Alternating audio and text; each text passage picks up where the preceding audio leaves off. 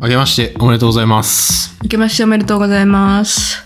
レンです。エマです。サイエントークは研究者と OL が科学をエンタメっぽく語るポッドキャスト番組です。 2024年初回です。はい。 2024年といえば、うん。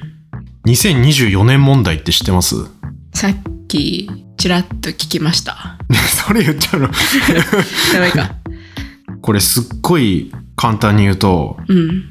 僕らってよくネット注文とかするじゃないですか。はい。まあ Amazon とかね。うん。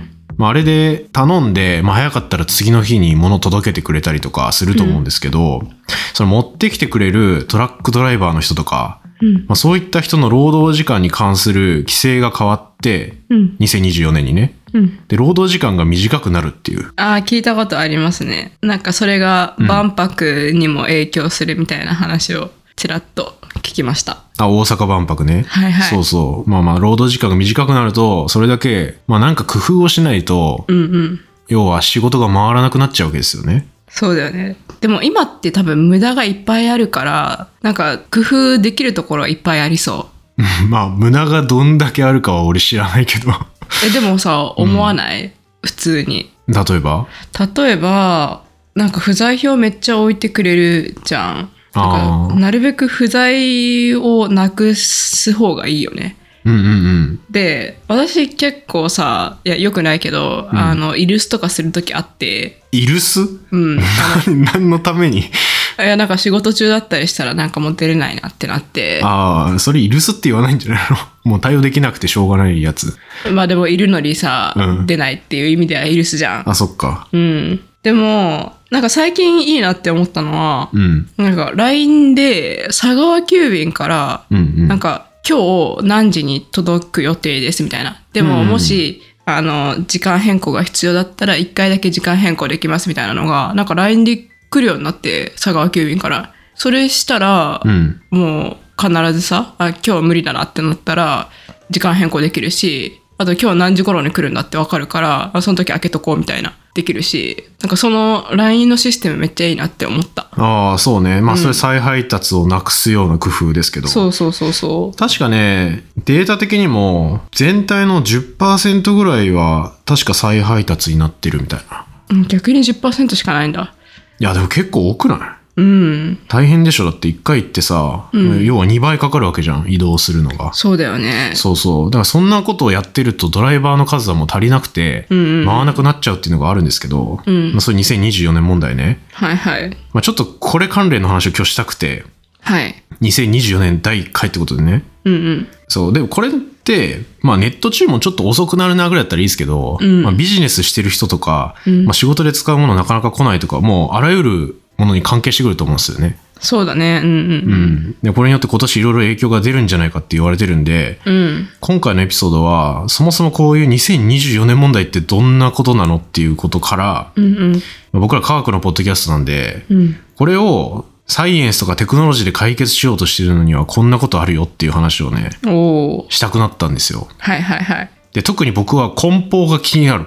うんなんかすごいさ、電池1個買ったらでかい段ボールで来たりしますけど、うんうんっていう人いるんじゃないかな、経験ある人。いや、みんなあるんじゃないですか。なんか箱大きいと思ってさ、ワクワクして開けたらさ、なんか8割ぐらい緩衝材だったみたいな、 あるよね。 そうそうそう。ああいうのもなんか見てて、うんこれもうちょいなんとかならないのかなとか、うんうんうんその梱包自体がちょっと気になってきたようん。う。んどうやってこの今の梱包のスタイルにたどり着いたんだみたいな。うんうん。うん素材とかさ、うん今段ボールがメインですけど、うん。昔って木箱だったりしたわけよね。うん。そこから段ボール発明されてみたいな話とかも結構面白いなと思って、そうかそうか。そう、緩衝材のプチプチとかもね、うんうん。あれ偶然見つかったんで、うん。どうやって見つかったのかなとか、まあそういうね、梱包の話いろいろ面白いんで、今回そういう2024年問題と梱包をちょっと話してみたいなとはい。えそしてなんでこの話をするのかというと、今年も相変わらずというか、科学系ポッドキャストの日、おー今回ホストは奏でる細胞っていう番組なんですけど、うん。テーマは予言。うん。予言っていうとなんかね、ちょっとスピリチュアル感あるけど、うんうんまあそれにちなんで2024年起こるだろう問題というか、まあもう起こると言われている問題のそうですね。ことと、うん。まあ、こんな解決法もしかしたらあるかもねっていう予言をしてみようみたいな、うんうんうんうんまうあん。まあそういう話かなっていう。はい。じゃあ最初に、あの、とりあえず2024年問題とはっていうのをもうちょっとちゃんと言っとくと、 うん。これに関してはもう全然サイエントっぽくないんだけど、社会問題だよね。社会問題でうす。ん。まあ、あの、知っといて損ないよみたいなうんうん。話ですけど、まあ、これ働き方改革って言われて久しいですけどもんう、ん最近ね。うん。これも2019年の4月から大企業とかは、まあもう働き方改革として、まあ時間外労働を上限作りましょうみたいな。うんうん。残業のマックスね、作りましょうとかやってますけど、それが、まあ、トラックドライバーとか、まあ、あとお医者さんとかは、いきなりそれやっちゃうと回んなくなっちゃうから、5年間延期しましょうってやつ。うんうんうんで、それが始まって、この5年延期された後が、今年2024年の4月。 4月か。うんああ、じゃああんま時間ないね、もう。そうなんですよ。もう結構すぐ来ますね。え、じゃあ、その2019年からの5年間で、なんかちゃんと対策とかしてたの、うんとね、さっきの再配達減らそうみたいなやつも、うんその対策の一つだとは思うんだよね。ああ。業務効率化しましょうとか、じゃあ一応いろいろやられてたわけか。やられてはいる。うん、うん、うん。でもそれでも、2022年とかに取ったアンケートだと、んこれトラックドライバーだけど、拘束時間が年で3300時間っていうのが上限になると。うん、今後ね。うん。だけど、現時点でそれもうオーバーしちゃってるよねっていうのが全体の20%ぐらいはまだいるああ、2022年の段階で。段階で、そう。うん、うん、うんまあだから、5分の1ぐらいよね。は、うんこのままいっちゃうと、うん、足りなくなっちゃう。労働時間が。うん。うん。まあでももしかしたら2022年からその2024年の4月までの間にさらに対策立てられてるかもしれないよね。うんかもしんないね。まあでも、現状、大丈夫ですっていう状況ではないみたいね。なるほどね。トラックドライバーの数とかもそうだし。うん、うん、っていうのがまずこう2024年問題としてあると。うん。うん。で、まあもちろん解決策としてそのドライバー確保するために給料を上げましょうとか、うん。まあさっき言ったなんとか効率化しましょう。例えばそのシフトとかの管理とかをもっとデジタル化しましょうとか、ああ、AI がやるとかあるよね。なんか、そうそうそう。どこに配達してみたいな回り方とかね。うんうん。とか、まああと分かりやすいのは宅配ボックス増やしましょうとか。ああ、確かに確かに。そしたら再配達減るし、うんちょっと業務が減るわけですよ。まあっていうのはやられてきてはいるんだけど、まあもっともっと必要だよねっていうのがもう今の段階。うんうんうん。まあざっくりこんな感じですね。2024年問題は。なるほどね。で、まあこれをテクノロジーで解決しようみたいな人はもちろんいっぱいいて、さっきの AI とかもそうだし、うん。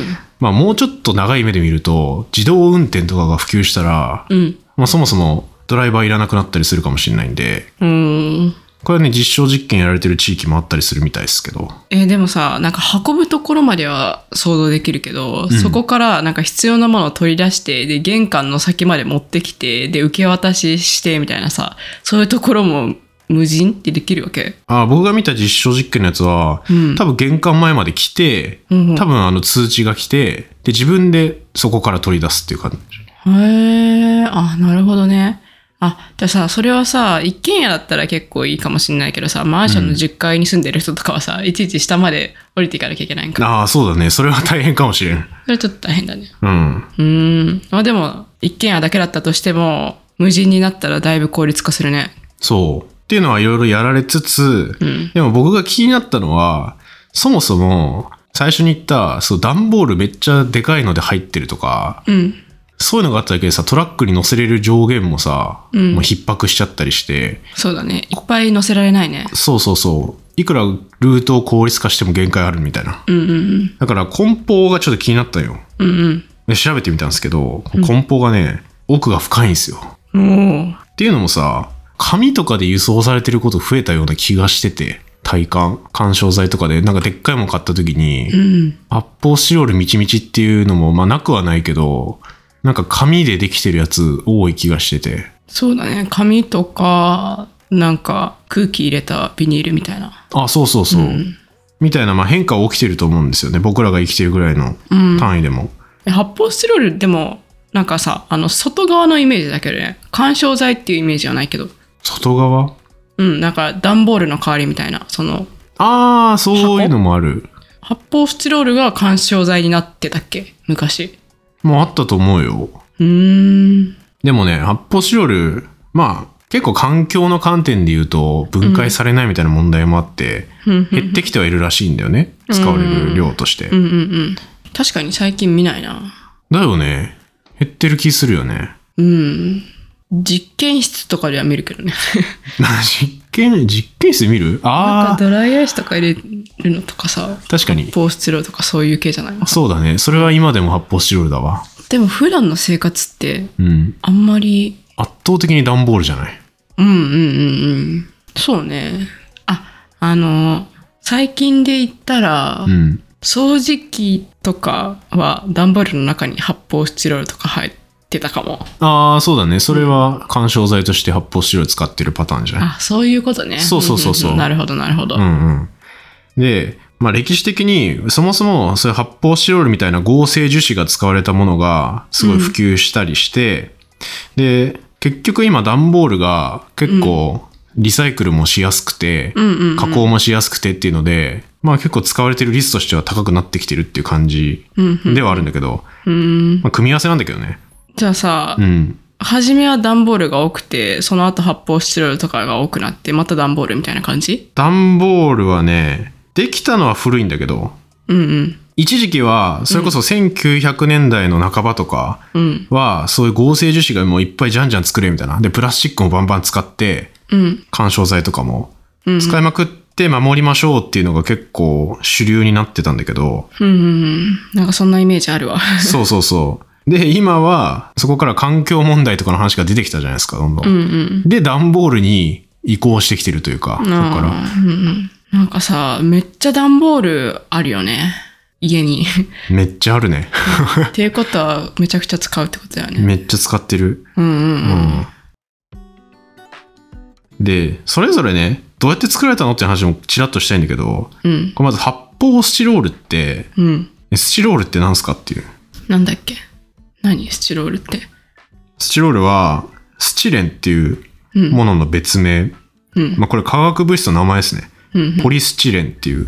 まあ言ったら高分子とかも言うんだけど、ポリ、ポリマーっていうね。うんうん同じ構造がバーって続いてるような化学構造を持ってて、スチレンってどういう構造なんですかスチレンは、これどうやって口で説明したらいいかな。うーんとね、ベンゼン管にエチレンがくっついてるみたいなうーん構造なんだけど、まあそれがずっと続いてるみたいなう。んうんで、まあ、身近なものだと、まあ、カップ麺の容器とかうんああとは肉買った時のトレーとかーあああいうのはポリスチレンですね。うんうんうんでこれがまあその言ったら合成樹脂みたいなやつの結構初期からずっと研究されてるものでうんうんこういうものができるきっかけになったのはこうシュタウディンガーっていう科学者がいるんですけどこの人超有名な人で、うんまあ、1953年にノーベル化学賞も取ってるんだけどうんこの人がまあポリマーの研究とかをやってノーベル賞取ったっていう人で。うん1930年ぐらいからこうポリスチレンっていうのの合成法はもう確立されてうんバンバン使われてたと。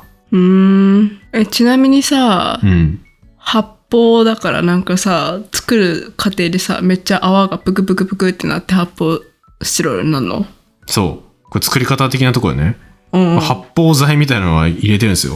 これブタンとかペンタンみたいな、まあ、ガスうーんみたいなのを入れるとそれが気化して泡になると。あじゃあさポリスチレンとさ発泡スチロールまた違うの発泡スチロールの材料がポリスチレンって感じ。でポリスチレンになんか発泡する剤みたいな混ぜたら発泡スチロールになるのそうそうそうーんう。で作り方はなんか水にうんさっき言ったスチレンをちょっと混ぜてぐるぐるかき混ぜると。うんそしたら、まあ、油の粒みたいになるわけよね。うん浮いてくんのかないや、油の粒めっちゃ攪拌してるから、水、水中で油の粒がぐるぐる回ってるみたいな状う態。んで、そこに発泡剤を入れると。うんすると、まあ、そのスチレンのところに発泡剤が入って、で、それが空気になって膨らむと。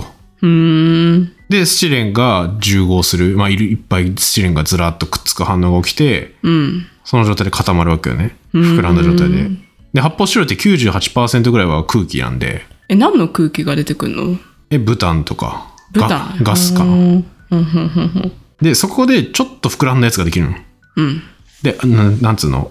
まあ、穴ぼこがいっぱいあるみたいなやつ。うんで、そこからさらに、今度蒸気を当てて、うんさらに膨らませるっていう、これ予備発泡とも言われるんだけど、うーん2段階あるんだよね。 ううんうんうんなんかパンみたいなね一次発酵と二次発酵みたいなまあ確かに、あそんな感じかもしれんうんでで膨らんだらでっかい粒々がいっぱいできてくるとうんその粒々を型に入れてでさらにもう一回蒸気を当てるとうんその粒々同士がちょっとくっついてうんその形の発泡スチロールになるっていう感じうーんえでさ発泡スチロール出来上がった時にはもうそういうガス抜けてるよねあまあ空気はでも含んでますよ形としてまあ網網構造があるんでああじゃあ発泡スチロールの中にそのブタンとかそういうガスが今でも閉じ込まってるってこと閉じ込まってるうん閉じ込められてるあそれは抜けてるかなそれは抜けてるけど、うんあのそのブタンがいたところに空気がいるっていう感じそうそうそううん発泡剤は液体として入ってで、まあ、熱が加わるとそれが気化してうん空気になってうん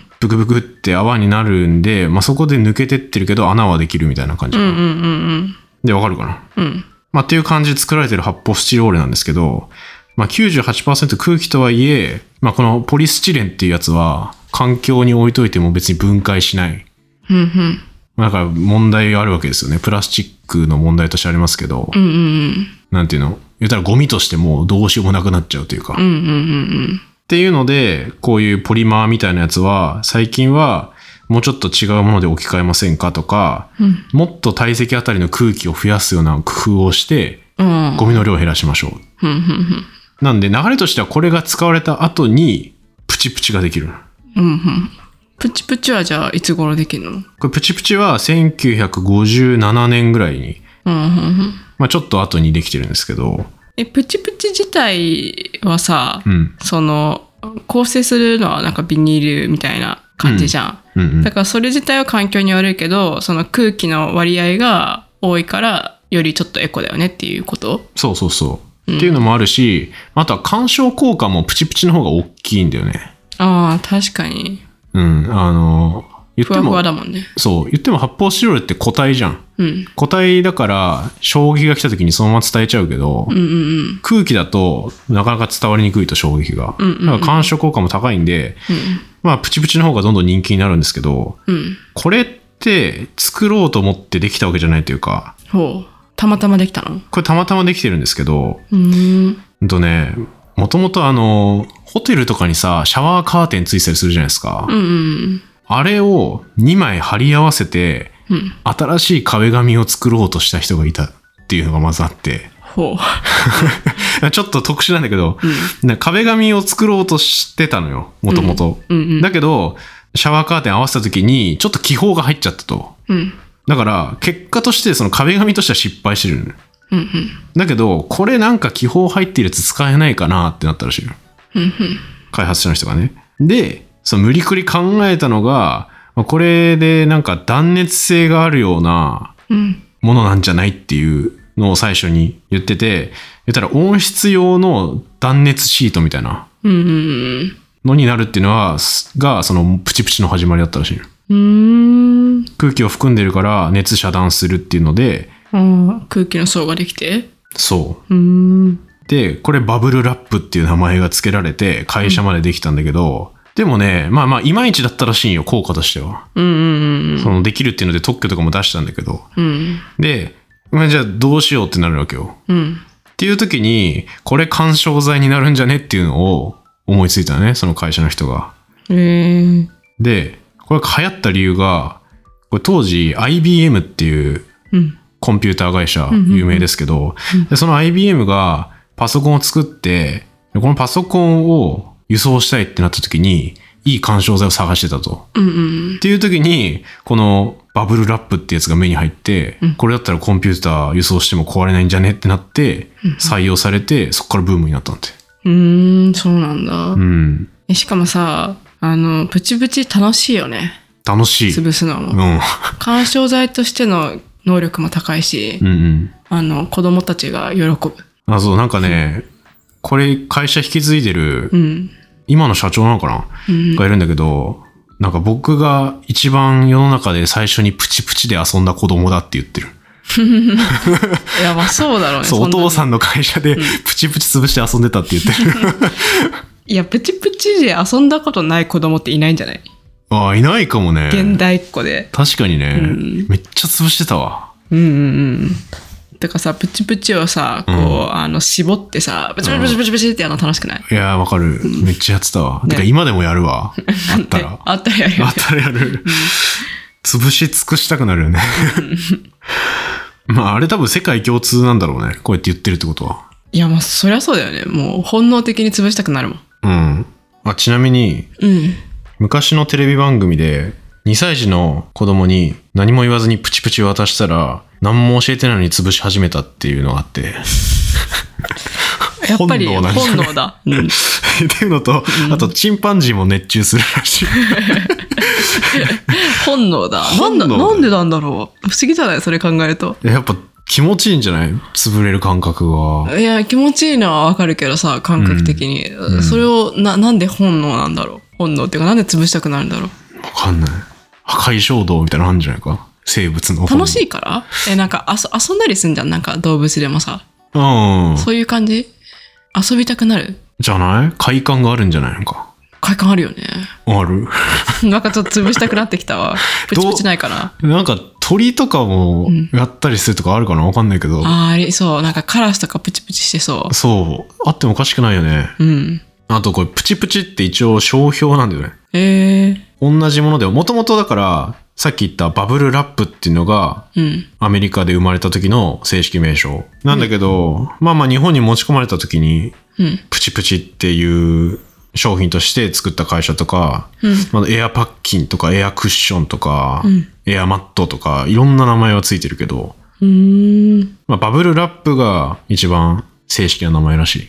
へーじゃあプチプチっていう名前じゃないプチプチもあるわけそうーんなう。うん。るほどねプチプチだと思ったま一あ、般名かと思ってたね一般名かと思った俺も、うんまあほぼプチプチで浸透してるとは思うけどね。うんていうかそもそもこのプチプチができる前にそのちっちゃい会社が梱包するときに使ってたのって新聞紙が結構多かったらしくてああでも新聞紙も今もたまにあるよね新聞紙っていうか紙さっき言ってたみたいにうん、まあでもね当時は新聞紙使っちゃうとうんインクついてるからうん製品汚れちゃうとか普通にあったらしい、ああまあ、でもプチプチだとそういうことは起きないですっていう、そうだねまあ、そういうのも売りだったみたいねうん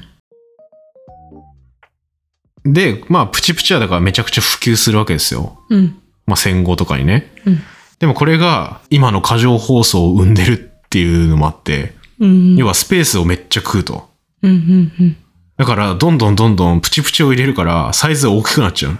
うんうんで、輸送費は上がるっていう。うんうんで、今の問題に直面していくっていう感じじゃないなるほどねうん。じゃあコンパクトなプチプチが欲しいですねそうね。でも、コンパクトなプチプチって、どういうこと今は結構容量食うプチプチだけど、うん。なんか薄くても干渉効果があるような干渉剤ああ、そうだね。うんあまあでもそれがあって、紙に行き着いてるのかもしれない、現代で。うーん結局、紙で、くしゃくしゃってした紙が最強じゃねえみたいな、うんうんうんうんうんのに原点回帰しているというか。でも紙でもさ結構スペース必要じゃない干渉効果狙おうと思ったらさ薄い1枚入るスペースとかあったら無理じゃんああ、でもね、多分、どうなんだろう。プチプチだと、そのサイズを合わせるとかが必要になってくるのかな。うん空気が入ってる場所のサイズを合わせないといけないね、多分。っあー確かに確かにていうのが紙だといらないみたいな話はある。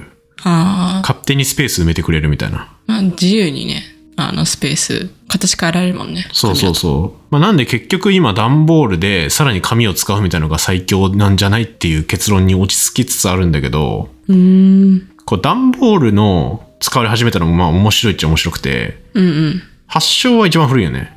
1856年にイギリスでできてんだけど、うん結構昔だねこれもね、さっきのプチプチ壁紙でしたっていうのと一緒で、うんそもそも全然輸送目的じゃなくて、うんあのイギリスって紳士はさ、シルクハット被ってるじゃないですか。うんあれってめっちゃ蒸れるんだよね。うんうんうん頭の上が。だから、髪をなみなみに折って、シルクハットの内側に貼り付けたら、うん蒸れないっていうのが、うん段ボールの構造の最初らしい。へー全然ちゃう。えそもそも段ボールってなんか、うんあの紙と紙の間になんかさらに紙でなんかくねくねくねくねしたやつを挟み込んでるみたいな構造だよねそうそうそう。あれをシルクハットの中でやったじゃあ中のくねくねしてる紙うん。を入れてたってことシルクハットの中に。あ、そうそうそう、くねくねして、というかまあ、その時は、両面挟んでるわけじゃなくて、うん。ただくねくねしてる厚紙うんを。貼り付けてたみたいな。で段ボールの中の厚紙を貼り付けてたってことそうそうそうそう。貼り付けてたってか入れてた。入れてて、うん。したらちょっとふわっとするから、うん。空気が通るっていう。うん。うん。っていうのが最初にあって、で、その後の時代で、あ、これ干渉効果があるわってなって、段ボールとして使われるようになっていくんだけど、うん。だから時代としてはもう1800年代から存在はしてて、まあ戦争の時代に木材とか鉄とか、そういったなんか素材が不足した時に、まあ段ボールすごい安くていっぱい作れるわってなって、うんうんめっちゃ普及したっていう背景があるんだけど、これプチプチとか発泡してるより何がいいって、リサイクルがめっちゃできるっていうので、そうだね。そう。一応95%以上は今の段ボールリサイクルされてると言われてる。え、段ボールってさ、何度もリサイクルできんの、もう何十回使ってもリサイクルできんのかなできる。おー何十回というか、あ同じまま使うっていうリサイクルもそうだし、一回その、うんもう。紙をね、分解して。そう、うん。再パルプ化とかもいいんだけど、うん。もう一回その溶かして、うんで、もう一回新しい段ボールに生まれ変わらせるっていうのができる。それも何十回もできんのそれは何回でもできる。うん。うん。なんかさ、プラスチックだとさ、そういうリサイクルってさ、一回しかできないって聞いたことある。汚汚れちう。ゃうから。あ、汚れちゃうからか。ペットボトルとか。そうなん。ちょっと、あの、参照元とか 言えないから、あー正しいかわかんないけど、でもそう聞いたことあるよ。でそもさ、うなんか油とかつくじゃん。確かにな。紙とかはそういうの、あそもそも油つかないもんね。紙ってそんなに。てか、プラスチックってそもそもうん。溶かし直してみたいなところ難しそうだよな。紙に比べるとな。プラスチックのリサイクル率で言うと、うん。世界だと9%程度って言われてて、ほうほう。まあだけど、日本が発表してるのは、2020年で86%っていう数値を出してるんだけど、まあこれ7割以上は焼却した分が熱エネルギーとしてリサイクルされてるという考え方をしていて、うんうん。結構高く見積もってるよねっていうのはうん。言われてるね。なるほどね。まあそんなに感覚としてもさ、うん。実際にそのプラスチック製品がプラスチック製品になる割合って言ったら、そんな80%はもうないよね。うん、そうだね。で一応物質としてマテリアルリサイクルとかも言うみたいだけど、ああ、はい。その割合は20%ぐらい。あ、でもそれでも20%なんだ。すごいね。うん、でもね、海外に輸出したプラスチックの割合も含まれているから、まあ、正確にはもっと低いんじゃないとも言われている。うーんって。いう感じかな。まあ、だからそれに比べたらね、段ボール95%っていうのはすごいんじゃないか、これ。うん。これそういうの入ってないと思うから。うん。っていうね、まあ、メリットはあるんで、まあ、段ボールは結構理想的なんじゃないっていうのが、今のところ。うん。言ったらいろんな梱包材とか素材が開発されてきて、ちょっと淘汰されてきてるっていうフェーズなんじゃないかな、今。そうだね。なんか昔は新しい技術でプラスチックとかバンバン使っちゃえっていう感じだったのかもしれないけどう、んうん。もうエコのことも考えて、やっぱり段ボールとか紙が一番いいんだってなってるんだね。うん、みたいね。まあ、ここまでが一応歴史的な話だけど、うんまあ、最近の事情あ、はいはいはいはい。で言うと、紙をちょっとプチプチっぽく空気を閉じ込めて使うっていうのがあったりする。えー、閉じ込められんの紙ってさ、空気通すじゃん。うん。通さない紙使ういや、通さない。通さない紙なんてないか。まあ、正確にはちょっとふわっとさせるというか、ひだひだをめっちゃ作って空気を含ませるっていう感じかな。密閉するわけじゃなくて。それ今の段ボールも同じだよね。ひだひだだよね。あ、ひだひだなんだけど、もっと、もっとふわふわにして干渉効果を上げた紙っていうのが一応開発されてて、もっとふわふわっていうのは、ひだの数増えるってことあ、そうそうそう。ひだひだが多いみたいな感じかな。うーん。で、それを段ボールの中に敷き詰める。うん。で、それを使うと、そのプラスチックの干渉剤をその隙間に詰めていくっていう作業が今まであったらしいんですけど、うん。それ結構時間もかかるし、うん。めんどくさいらしいんだよね。ああ、箱の大きさによって、その入れる量とか変えなきゃいけないけど。そうだね。頭使いそうだね。そう。だけど、紙だと、もうティッシュみたいにシャッて出して、うんそれをボンボンボンボン入れていくと。うーん。あ、じゃあなんかその1枚の紙がもうすでにひだひだなのそう。ああ、なるほどね。だからティッシュみたいな感じで左左の紙が取り出せるみたいな感じ。ああ、で、それをどんどんどんどん箱の中に入れてったら、それだけで緩衝材になりますっていううーん。商品が出てたりとか。あとは、こう段ボールとそのプラスチックの薄いフィルムを組み合わせたっていうものもある。うんうんこれね、僕受け取ったこと多分あるんですけど、うんあの段ボールに、あの、フィルムみたいでビタって貼り付けられてるみたいなやつ。うーんまあ伝票とかは貼り付いてるけどそういうのじゃないよねあプラスチックの違う違う違う袋にそうじゃなくてもう箱ごとあの、立体的なものを一枚の段ボールに乗せて、その上からフィルムでピタって貼り付けるみたいな。あああるかもしんない見たことあるかもうん多分ある人多いんじゃないかな。うん化粧品とか結構これで送られてくることが最近増えているらしい。あるあるあるこれがなんか次世代緩衝材パッドのミナフィットっていうやつが一応商品としてあって、うーんまあ、それも、まあ、結構スペースもいらないというか、まあ、緩衝材他にもいらないんで、うんうんそれだけで送れる。っていうので、最近結構増えてるみたいですね。へえとか、まあ、いろんな会社がね、そもそも梱包材をなるべく減らそうとか、プラスチック減らして、もっとスペースを有効活用しようというか、うんまあまあそういった動きはいろんな会社がやってたりする。で、もう一個ちょっと切り口違うんだけど、梱包の話で。うんどの梱包材を選ぶかとか、どの箱を選ぶかっていうのを AI に判断してもらうっていう。そういうのも最近出てきてる。確かになんか梱包材によってなんか得意な分野と不得意な分野みたいなありそうだし多分、あの箱の大きさとかさそういうことも考慮しなきゃいけないから全部含めたら AI に任せて決めてもらうのがいいかもね。そうそうそう。まあ封筒でいいのか、うん、それとも段ボールの方がいいのかとか、うんうん段ボールでもさ、どのサイズの段ボール使えばいいのかっていうのを人が見て判断するのって結構その職人技みたいな感じな。え今って逆にほとんど人がやってんのあのさっきのさあの、ビニールの緩衝材を入れるのを考えるの難しいとかも言ってたけどさ、うんああいうのって全部今人がやってるってことなんだ結構まだね、人がやってるみたい。そうなんだなんか手動。ああ、へえ。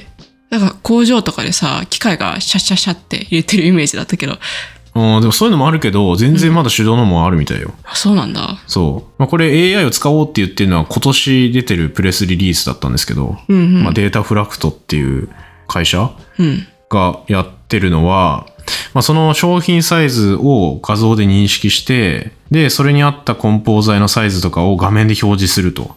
うん。で、人がそれを見て、それに従って梱包するっていう。うーん。まあ人の手じゃないですか。どっちにしろ。そうだね。結局最後は人なんだ。そう。だけど、それがあるだけでうん、 15%ぐらいはそもそも梱包のサイズが小さいものにできるっていうのがうん。 AI によって判断できたと。なるほど。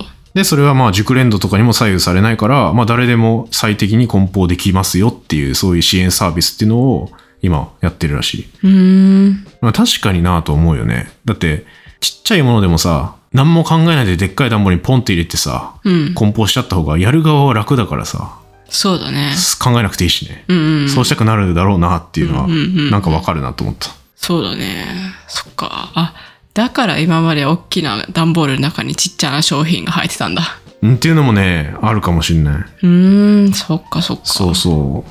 まあ、やっぱこういうの強いのは Amazon なんですけど、うん。まあ Amazon も似たようなことやってるんだけど、そもそも Amazon って手作業で全部やるの無理なレベルなんよね。まあ多いもんね。注文数も多いから、で、商品数ももう膨大な量あるんで、しかも次の人が届くしね。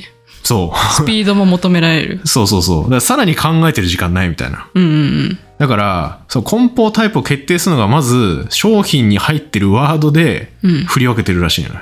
例えば、ガラスとか、ああ。食料品とかいうキーワードを抜き出して、うんこの商品にはこの梱包法がいいんじゃないかっていうのをまず振り分けてるんだって。あ、そうなんだ。え、人間が一個一個考えるわけじゃないんだ。最近はね、そういう機械学習のモデルをもう作って自動化してるらしい。へえ、すごこれもなんか最近公開されたというか、い。うんうん。こういう風にやってますよっていう記事が出てたんだけど、へえ。で、さらに難しいのが、まあ、そのキーワード出すのはいいんだけど、例えばコップ、1個のコップだったら、それ緩衝材使って守って箱にいなきゃいけないじゃん。うん。だけど、コップが4つセットになってますとかいうやつだったら、うんそもそももう梱包されてるみたいなものもあるわけじゃない。箱に入ってますみたいな。ああ、はいはいはい。で、それってさらに梱包する必要あんまないわけじゃん。うんそれも判断しなきゃいけない。っうん。うんうん。ていうのは結構最近やっとできるようになってきたらしくて、うん。で、それも画像認識で、その商品が、その流れるときに、実際これをさらに梱包する必要があるのかっていうのを判断する AI をまた作って、うん。で、判断してんだって。へえ。なんかアマゾンの工場行ってみたくなってきたわ。よくさ、アマゾンの CM とかでさ、なんかいろんな製品がさ、うんこう、LINE で流れていってるみたいなうんうん。 CM あんじゃん。あるね。実際あんな感じなのかな実際あんな感じっぽいよ。へえ、ちょっと工場見学行きたい。そう。で、流れてるところにもめっちゃセンサーがいろんなのついてて、うんうんそのす商品の形とか、うん。うん。あとはその光とかがどんだけ透過するかとかで、うん。例えばガラス製のものだったら透過するわけじゃないですか。うんまあそういった情報から、どういう包み方をしたらいいのかっていうのを判断してると。へえ、そっか。すごいよね。えそういう、じゃあ、ガラスみたいな、なんか、製品その、そのものを見てうん。判断してるんだ。なんかほとんどはさ、さっき言ってたみたいに、箱に入ったものなのかなって思ってたけど。うんうん。まあでもその商品そのもの、簡易包装みたいなやつも管理したりするから、そっかそっか。それはさらに段ボールに入れなきゃいけないわけよね。ふんふんふんふん。っていうのを、まあ、画像認識と、あとはさっき言ったテキストデータの処理を組み合わせて最終的に判断してるすげえ。っていうのが Amazon のやり方みたいですね。うーん。これで過去6年前はこういう機械学習みたいなのまだ全然できてなかったらしいんだけど、うん。この6年でそういうデータが蓄積されてきて、うん。 1回の発送あたりの梱包材の量を36%今減らせてて、 おーこれ量にしたら100万トン以上らしいけど、うーん。を、まあ、過去6年で削減できましたよっていうデータは一応公開されてましたね。いや、それがなんか、すべてに広がればいいね。アマゾンだけじゃなくて。うーん、そうね。うんうん。すごいよね。まあ、ここまでの規模のまず倉庫あるのが Amazon ぐらいなんじゃないかなって気もするけど、確かにね。でも今後そうなっていきそうだよね。なってくんじゃないかな。うん。で、最後ちょっと面白いなと思ったのが、うん。圧縮しちゃおうっていう技術。ほうほうほで、これは、まあ、真空パックみたいな話よね。う。ほを応用して紙製品とか、う。うん。あと、不織布の、まあ、最近だったらマスクとかうん。は、そのまんま輸送してもいいんだけど、うん。ギュッて縦に圧縮して、うん。その状態で箱に詰めちゃえば、ああ。言ったら半分ぐらいのサイズで届けられるとかができるわけよね。そうだね。なんか、あの、私、マットレス買った時に、うん、うん。めっちゃマットレスがくるくるくるって巻かれてて、で、それがすごい圧縮されてた。ああ、あるね。そう。だかこれすごらい、ね。あれを開封して、なんかふわーって膨らんでいくのを見て、おーってなるよね。おなるなる。でも絶対戻せねえな、これみたいな。そうそ うそう。あるよね。うん。あれをなんかもういろんなものに応用してこうっていうのも言われてるらしいよ。うーん。で、なんならなんかその圧縮した状態で箱に入れると、うん後からちょっと膨らむから、その力によって結構圧力にも耐えるというか頑丈なその包装になるらしくて、うーん。まあそういうメリットもあるみたいな。そうなんだ。うん。だからそういうギュッてやる技術とかもね、うん。もっと今後出てくるんじゃないかなとか、そうだね。と、とかは思いましたね。うんうんこういうなんかね、いろんな工夫が最終的に物流がちょっと効率化していって、うん。 2024年問題もうん。解決みたいな。そうだね。うんまあ、あと、数ヶ月しかないですけど ね。いや、まあでもすでにこういう技術の芽は出てきてるからさ。 そうだね。うんうん。ちょっと、まあ、2024年問題の後ぐらいに解決しだすのかもしれないけどね。まあ、もうすでに解決されたものもあるのかもしれないけど。 うんうん。うん。まだ、準備万端っていう感じじゃなさそうだね。そうだね。でもさ、これ10年後とかってさ、うん。なんだろうな。また変わってるかもしれないね。今のこれ段ボールって本当に正解なんかなとかちょっと思ったけど、うん。え、より良い方法ありますないかなわかんない。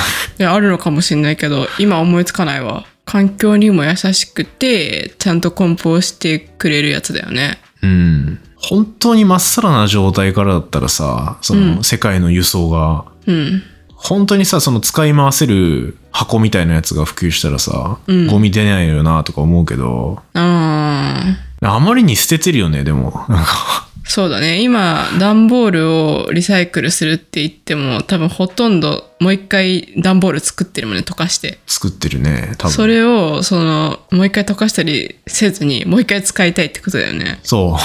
みたいな。うん、それももしかしたら工夫する余地があるかもねあるかもしれないな。もう今これ答えなんかな、段ボールって。いや、でも、もっと改善しようと思えば出てきそうん。う。うん。頑張ってほしいですね。その分野の人には。頑張ってほしい。ううん。だって私たちさ、そういう配送とかのサービスなくなったら困るもん。困るよね。絶対なくなんないよね、今後。なくなんないし、増えていく一方だと思うん。どんどんオンラインでショッピングするしね。う。そう、便利だもんね、やっぱ。便利。もう服とかもさ、なんか、ショップで試着して、でも、そのまま持って帰るのめんどくさいから、じゃあ同じのオンラインショップで買おうとかあるもん。あるね。うん。でもそれは梱包を生み出してるね。梱包を生み出す。 しかもさ、安いじゃん、結構。なんか送料無料とかだったりすんじゃん。うん。そういうのもあったら、あ、もうやってもらおうってなるよね。いや、そうだね。でもこれ本当に問題深刻だったら送料無料だったらもう持たないんじゃないかなって気はするけど。そうだね。うんだから、最終はまあ送料を引き上げるとかだよね。それはね、俺起きると思うよ。うん。てか、そもそもドライバーさんに渡すお給料とかも足りてないんじゃないかな。そう、足りてないってなって、もっと増やさなきゃってなったら送料を上げるとかうんになっちゃうよね。うんうんうんうん。ちょっと最後発散してったけど、話が。はい。あの、まあ今回の話まとめると、2024年問題っていう物流の問題は今年起きますと。まうん。あそれも決まってて、うん。で、そこからいろんなテクノロジーとかで解決しようとしてるのはあるんだけど、まあその中で梱包について今回ちょっと喋ってみました。うんうんまあ発泡スチロールとか、プチプチとか段ボールとかが歴史上出てきて、うん。うんうんで今結構段ボールがリサイクルもできるからいいんじゃねっていう感じになってるけど、うんまあ、さらに今後ね、工夫した梱包がうん。生まれてくるんじゃないかなと。そうだね。だから結構さう、ん。いろんなネットで頼んで、段ボールで来ることとかもあると思うけうど、ん今後はもうちょっと梱包にも注目してみようと思 いました。うん。いや、そうね。そうね、うん気になるよね。これを調べてると俺も気になってきた。梱包。気になる。確かに化粧品はあのなんか段ボールと真空パックみたいなのなってるなって思ったし、うんうん。これからしかも変わるかもしれないよね。2024年問題があるから、よりそう。小スペース化するためになんかいろいろ工夫が見れるかもしれない。今年本当に梱包研究開発、デッドヒート起きるんじゃないかなと思ってる。だ から。そう今年だったら遅くないい や、遅いんだけど、いや、いよいよ本当にやばい、もっとなんとかしようってなったらさ、ん発明って生まれるじゃないですか。そうだね。うん。うん必要は発明の母だっけ必要は発明の母。母。多分合ってる。父母じゃない大体こう いうの。別に父でもいいんだけど。父でもいいけど。うん。だから今年はね、梱包に僕は注目してます。 はい、注目してください。はい。っていうね、予言を残しつつ、はい、今回終わりにしましょうか。はい、ありがとうございます。はい。あの、他にね、予言の話、他の人たちどういう話するのか全然わかんないですけど、うん。誰もね、梱包の話はしないと思そうだね。私たちは割と、あの、現実に近い問題を話しましたね。う。そうだねう。んうん。ほんと直近の。予言とかだったら100年後の予言とかもありそうだけど、うん。まあ、リアルで起きそうな身近なことで、それはそれでいいんじゃないですか。そう。まあもっとね、ドローン使って運ぶようになったら、もっと衝撃に耐える素材みたいなのできてるかもしれないし、うんうんうんそのうちね。とかいろいろあるんで、まあ皆さんも根本について考えてみたらいかがでしょう。はい。はい。ということで、まあ、今年もこんな感じでお届けしていきます、サイエントークは。はい。またいろいろ感想とか、X とか、お便りフォームとかで送ってくれると嬉しいです。ということで今年もよろしくお願いします。よろしくお願いします。ありがとうございました。ありがとうございました。